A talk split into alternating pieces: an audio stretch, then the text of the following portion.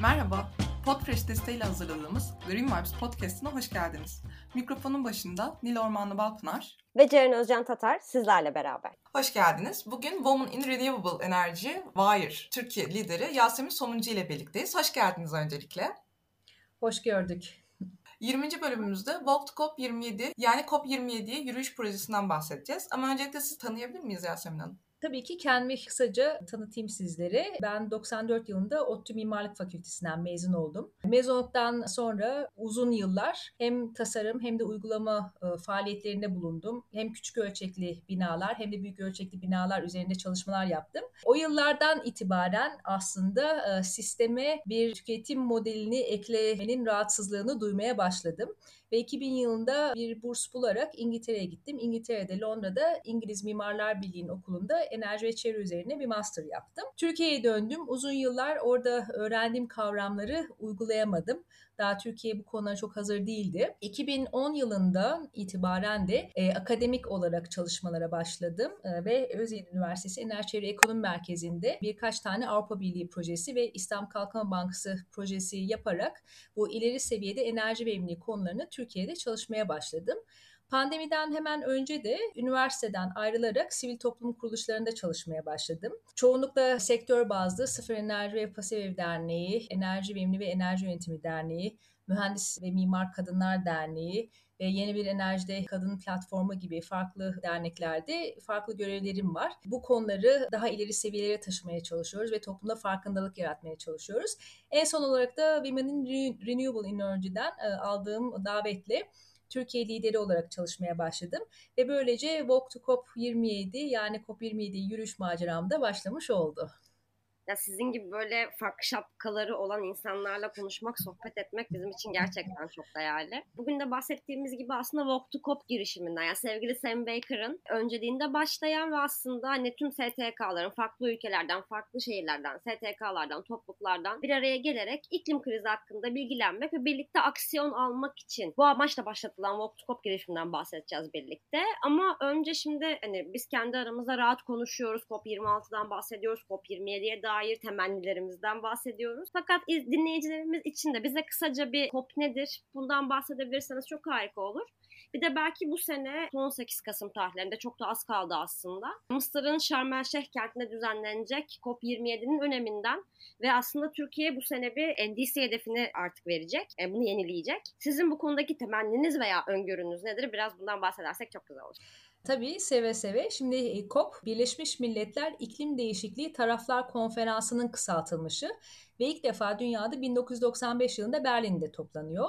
E, yaklaşık 197 ülkenin e, tarafı olduğu bir konferans bu. Çok e, ciddi bir konferans. Ki 1995 yılından beri düzenli olarak yapılıyor. Eğer dünyada çok özel bir afet durumu, olağanüstü bir durum olmadı ise. Şimdi bu COP'ların arasında 2015 yılındaki Paris'teki COP21'i e, çoğumuz hatırlayabiliriz.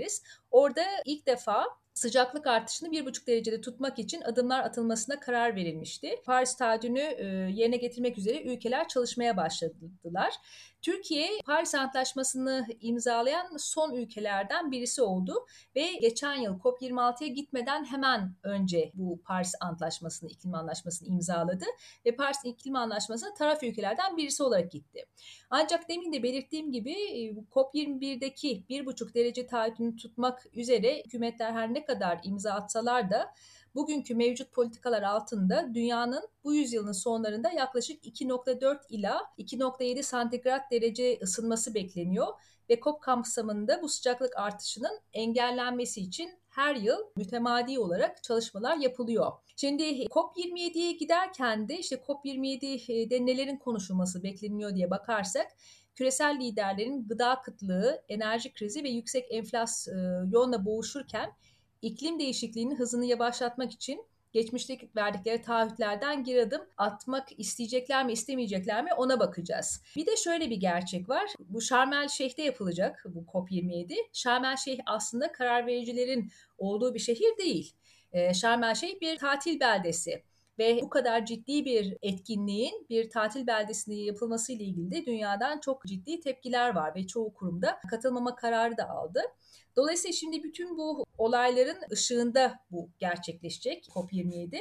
Şimdi e, birazcık e, dünyadaki duruma bakacak olursak, şimdi dünyada yaklaşık 800 milyon insan zaten bir gıda güvensizliği yaşıyor ve yaklaşık 1,5 milyar kadın ve kız çocuğunda demir eksikliği görülüyor. Covid-19 salgında biz dünyada çok kötü bir performans sağladık ve salgınlara hazır olmadığımızı gösterdik. Şimdi bütün bu olaylar bir tarafa, şimdi COP27'de buluşup her ulusun e, bireysel planını hızlandırması ve fosil yakıtları aşamalı olarak kaldırması, içten yanmalı motorların kullanımına son verilmesi kömürlüğe yapılan tüm yatırımları durdurma planlarını yasal olarak yerine getirmesi pleniyor. Ancak bu şekilde biz küresel ısınmayı belli bir seviyeye indirebiliriz.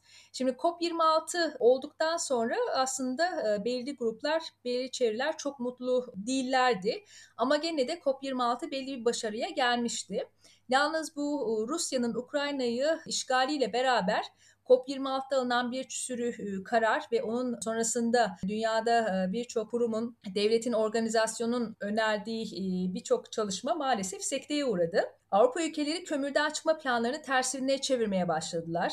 Daha fazla petrol için çabalamaya başladılar ve LNG olarak bilinen sıvılaştırılmış doğal gaz için terminaller inşa etmeye başladılar. Rusya'nın Ukrayna işgalinden önce 2030 yılına kadar kömürden çıkmak, 2035 yılına kadar enerji sektörlerini karbondan arındırmak, yenilebilir kaynaklara yapılan kamu yatırımını arttırmak taahhüdünde bulunan Avrupa ülkeleri Rusya ile ipler gerilince söylemlerini değiştirmeye başladılar. Şimdi Antonio Guterres de bütün bu olaylar karşısında devamlı Twitter'dan da birçok açıklama yapılıyor ama çok ilginç bir şekilde arkadaşlar hani bu kadar önemli bir kişinin Twitter hesabına yaptığı mesajlar, insanlara ulaştırmaya çalıştığı mesajlar bir şekilde çok da dikkate alınmayabiliyor. Şimdi COP27 Afrika'da olacak. Bu da çok önemli bir durum. Şimdi Afrika ülkelerinin liderleri Afrika'daki fosil yakıtlar için yeni yatırımları zorlama niyetindeler COP27'de ve aslında dünyanın gözü de Afrika'daki bu fosil yakıtlarda. Şimdi e, ülke liderleri diyorlar ki topraklarındaki fosil yakıt rezervlerinden bir süre daha faydalanmak için e, bizlere izin vermeniz gerekiyor. Siz çünkü e, yıllarca endüstri devrimini yaptınız, fosil yakıtlardan yararlandınız. Şimdi tam biz bunları kullanacakken bizim biraz daha geri adım atmamızı istiyorsunuz. E, ama çevreciler ve düşünce kuruluşları bu e, bakış açısına e, çok taraf değiller e, ve Afrika'nın bu yeni bir enerji kaynakları için çok doğru bir yer olduğunu düşünüyorlar ve bu konuda da bu liderleri birazcık daha sıkıştırmak istiyorlar. Şimdi ana hatlarıyla bunu söyleyebiliriz. Şimdi Türkiye'ye bakacak olursak Türkiye tabii dediğim gibi 2021'de COP26'da Paris İklim Anlaşması'na taraf ülke olarak katılmıştı. Şimdi COP27'de Mısır'da Türkiye'nin yeni bir ulusal katkı beyanı yayınlaması gerekiyor bir NDC. Ama henüz bize yapılmış bir yani bizim bir bilgimiz dahilinde henüz bir açıklama yapılmadı. Dolayısıyla bu da bizim yorum yapmamızı ve Türkiye'nin ne şartlarda gideceğini görmemizi biraz açıkçası önünü kapatıyor. Bunun dışında e, Türkiye'de bir iklim şurası yapıldı. 21-24 Şubat 2022 tarihlerinde bu Türkiye'nin ilk iklim şurasıydı.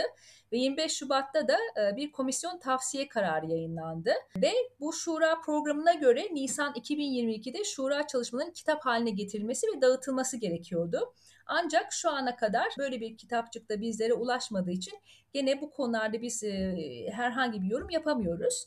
Şunu söyleyebiliriz. Şimdi komisyonlardan bir öneri binalarda enerji verimliliğini ve yenilebilir enerji kullanımını arttırmak için karbon fiyatlandırma temelli mevcut binalarda teşvik destek mekanizmaları, Yeni binalarda ise kredi vergi desteği mekanizmaları ve gerekli finansal altyapıları oluşturulması olarak bir öneri, komisyon önerisi çıkmıştı.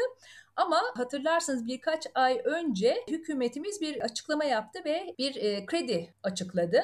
Şimdi mevcut binalara teşvik destek yerine daire başı şartlı bu kredi e, de e, binaların C sınıfı olması koşulu bağlandı.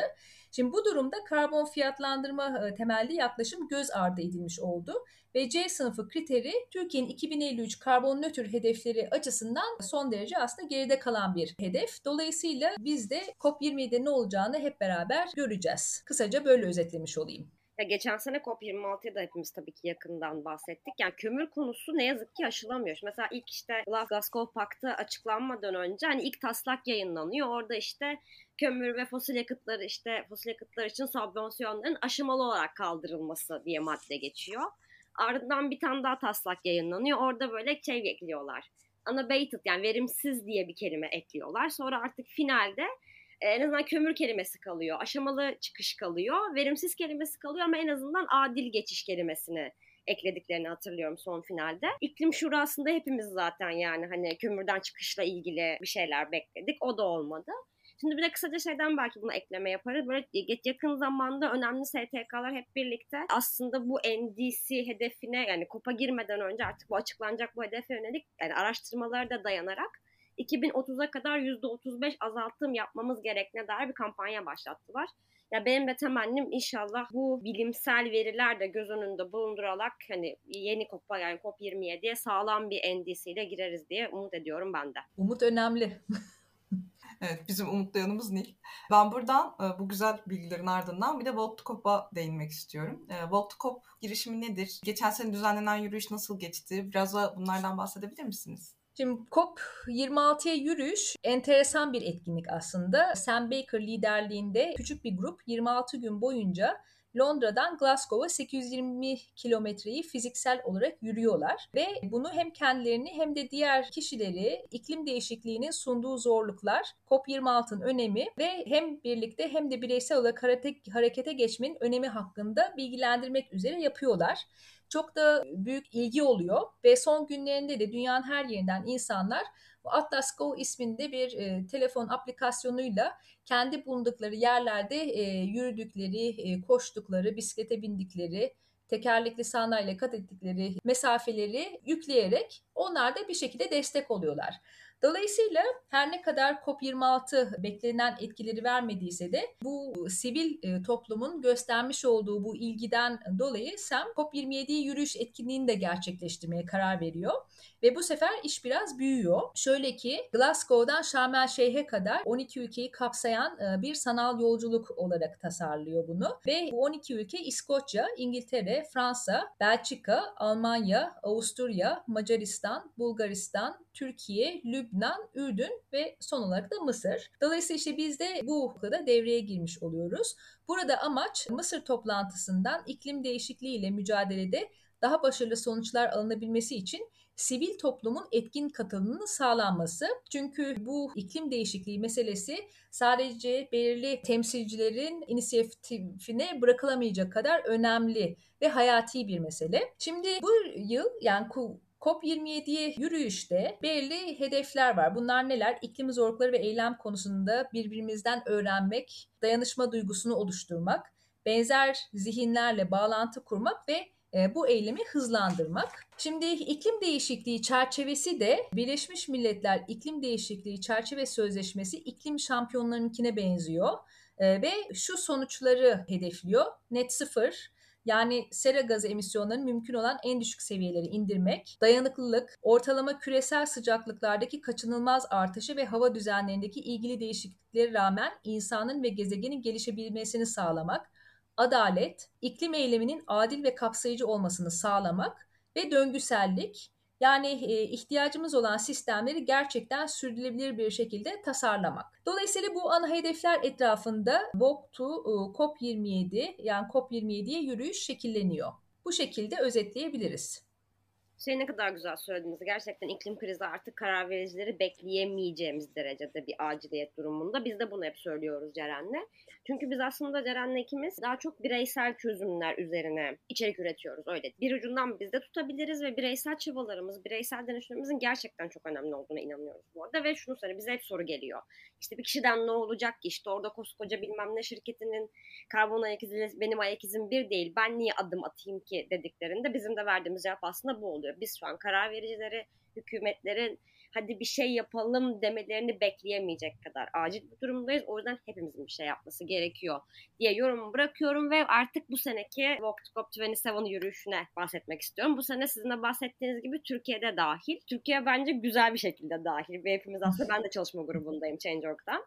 e, bir heyecanlıyız hepimiz aslında. Bu sene gerçekleşecek etkinliklerden biraz bahsedebilir misiniz? Çünkü sizin de çok değerli bir emeğiniz oldu bu süreçte. Güzel bir etkinlik bence bizi bekliyor olacak.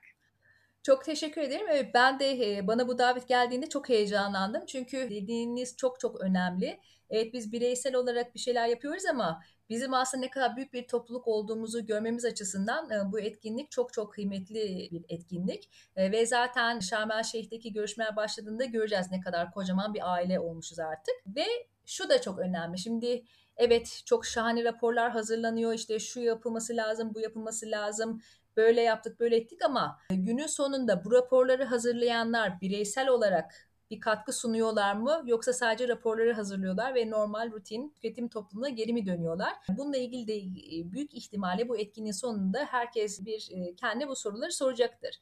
Şimdi COP27 yürüyüşün 3 tane e, etkinlik türü var. Bunlardan biraz bahsetmek istiyorum.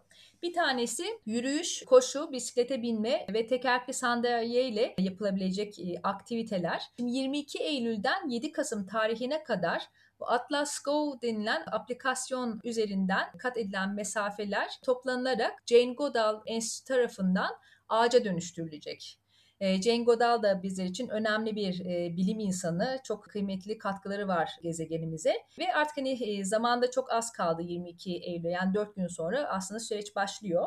Şimdi e, birçok ülkelerden e, takımlar oluşturuldu. Atlas Go aplikasyonu üzerinde Walk to Cop 27'nin altında. Siz istediğiniz herhangi bir takıma girebilirsiniz. Türkiye'den takımlara girebilirsiniz, yurt dışından takımlara girebilirsiniz veya bireysel katılabilirsiniz nasıl isterseniz. Ama önemli olan 22 Eylül'den 7 Kasım tarihine kadar kat ettiğiniz mesafede bu aplikasyonu yük, yüklemeniz. İsterseniz e, fırına gidip ekmek alırken bile kat ettiğiniz mesafeyi bu aplikasyona yükleyebilirsiniz. İlla ve mutlaka bir koşu, bir yürüyüş, bir etkinlik olması gerekmiyor. Önemli olan o mesafeyi kat etmeniz ve aplikasyonu yüklemeniz. Şimdi bunlardan bir tanesi bahsettiğim bu yürüyüş ve koşu etkinliği. Bir diğer etkinlik de konuş ve dinle olarak tabir ettiğimiz etkinlikler. 12 ülkede gerçekleşecek yerel etkinlikler var. Bunu İngilizce biraz daha sembolik olarak town hall diyorlar ama biz yerel etkinlik olarak çeviriyoruz. Her ülkede yerel etkinlikler gerçekleşecek. Bunlar ya fiziksel ya da hibrit olacak. Türkiye'de de 24 Ekim tarihinde Nilüfer Belediyesi'nin ev sahipliğinde bir etkinlik gerçekleşecek. İsteyen e, bu etkinliğe fiziksel olarak da katılabilir, isteyen de online olarak katılabilir. Ve ayrıca e, simültane tercümanlar vasıtasıyla hem İngilizce hem de Arapçaya da çevrilecek. Böylece çok geniş bir kitleye buradaki konuşmalar, tartışmalar iletilecek. İki panel gerçekleşecek. Bir tanesi daha sektörel bazlı olarak bizim iklim değişikliğine Türkiye'den baktığımız bir panel olacak. İkincisinde de iklim krizi ve tarıma etkilerini tartışacağız. Diğer 12 ülkenin etkinliklerine de dileyenlerin katılmasını ben çok isterim. Çünkü her ülke farklı bir konu belirledi. Mesela iklim krizi ve sağlık gibi başka konular da var. Yani biz bunları dinlediğimizde belki diyeceğiz ki ya bizden ne kadar farklı zorluklar var ve ne kadar farklı çözümler var. Belki de diyeceğiz ki ya ne kadar kolay bir şeymiş bu. Bizde de bu sıkıntılar var ve biz de bunu bu şekilde çözebiliriz diyeceğiz. Dolayısıyla hani bu etkinliklerin hepsi çok kıymetli. Daha sonra mutlaka YouTube'a da yüklenecektir. Oradan da dinlemek mümkün olacaktır. Şimdi bu ana etkinliklerin dışında aralarda Clubhouse etkinlikleri olacak. Clubhouse'da gene bu pandemi döneminde gelişen bir telefon aplikasyonu. Burada da sadece 12 ülke değil 12 ülkenin dışındaki ülkelerden de kişiler kendileri e, belli konularda e, başvurdular ve bir, biz bir Clubhouse etkinliği düzenlemek istiyoruz dediler. E, biz mesela birkaç konuda Clubhouse etkinliğine başvurduk. Mesela bir tanesi Balkanlar, Orta Doğu ve Kuzey Afrika'da pasif ev binalarla ilgili bir e, oturum.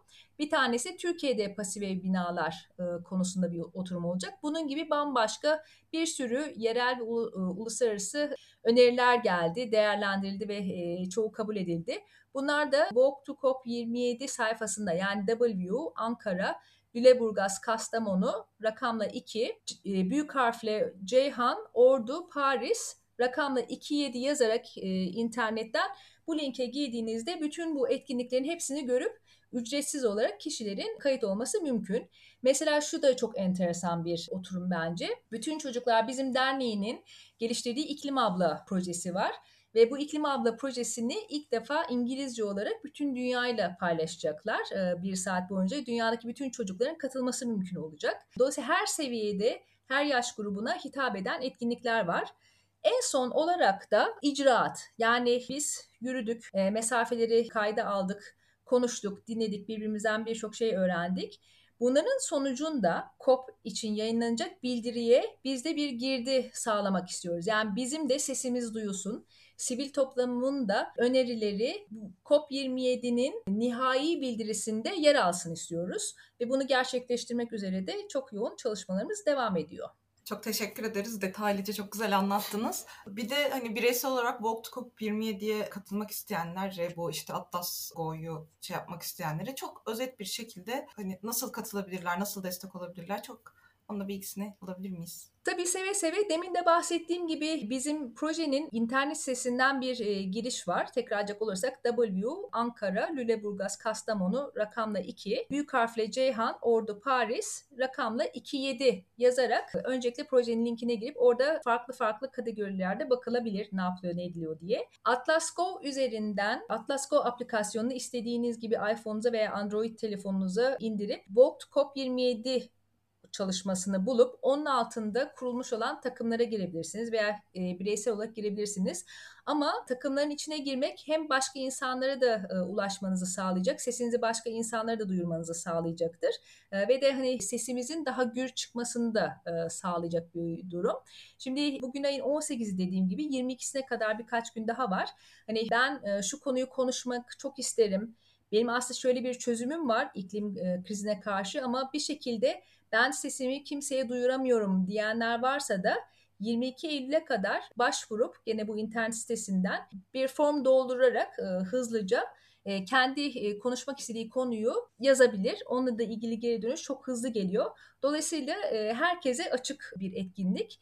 E, biz e, sesimiz ne kadar gür çıkarsa, ne kadar farklı sesleri duyabilirsek, ne kadar birbirimizi anlayabilirsek e, o kadar e, kıymetli olacağını düşünüyoruz.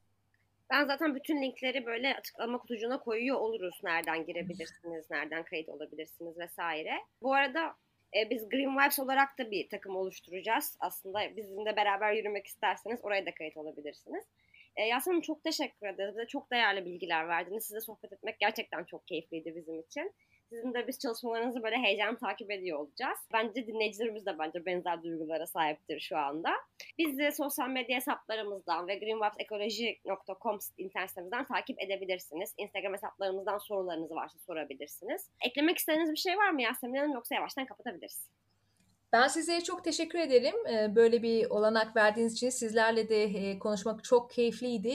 Biz de çok heyecan duyuyoruz. Enerjimiz biraz daha arttı sizler sayesinde. Çok güzel bir süreç geçireceğimizi umuyoruz. Belki Mısır'da COP27 bittikten sonra ve sonuç raporu yayınlandıktan sonra da bir e, karşılıklı bir e, konuşma imkanımız olur. Bakalım biz neler umduk, neler oldu? Gelecek için umutlarımız hala güçlü bir şekilde devam ediyor mu, etmiyor mu? Onu da değerlendirmek çok ilginç olabilir diye düşünüyorum. Kesinlikle böyle bir kere daha toplanalım. Ayrıca buradan Sem'e de çok teşekkür etmek istiyorum. Aslında çeviri ya podcast'te çeviri yapmak hiç kolay değil. Yani simultane yapsak nasıl olacak altyazı yok bunu da düşündük. Ama buradan Sem'e de gerçekten bir kez daha teşekkür ediyoruz. Hem böyle bir girişimde bulunduğu için hem de bence bizleri bir araya getirdiği için.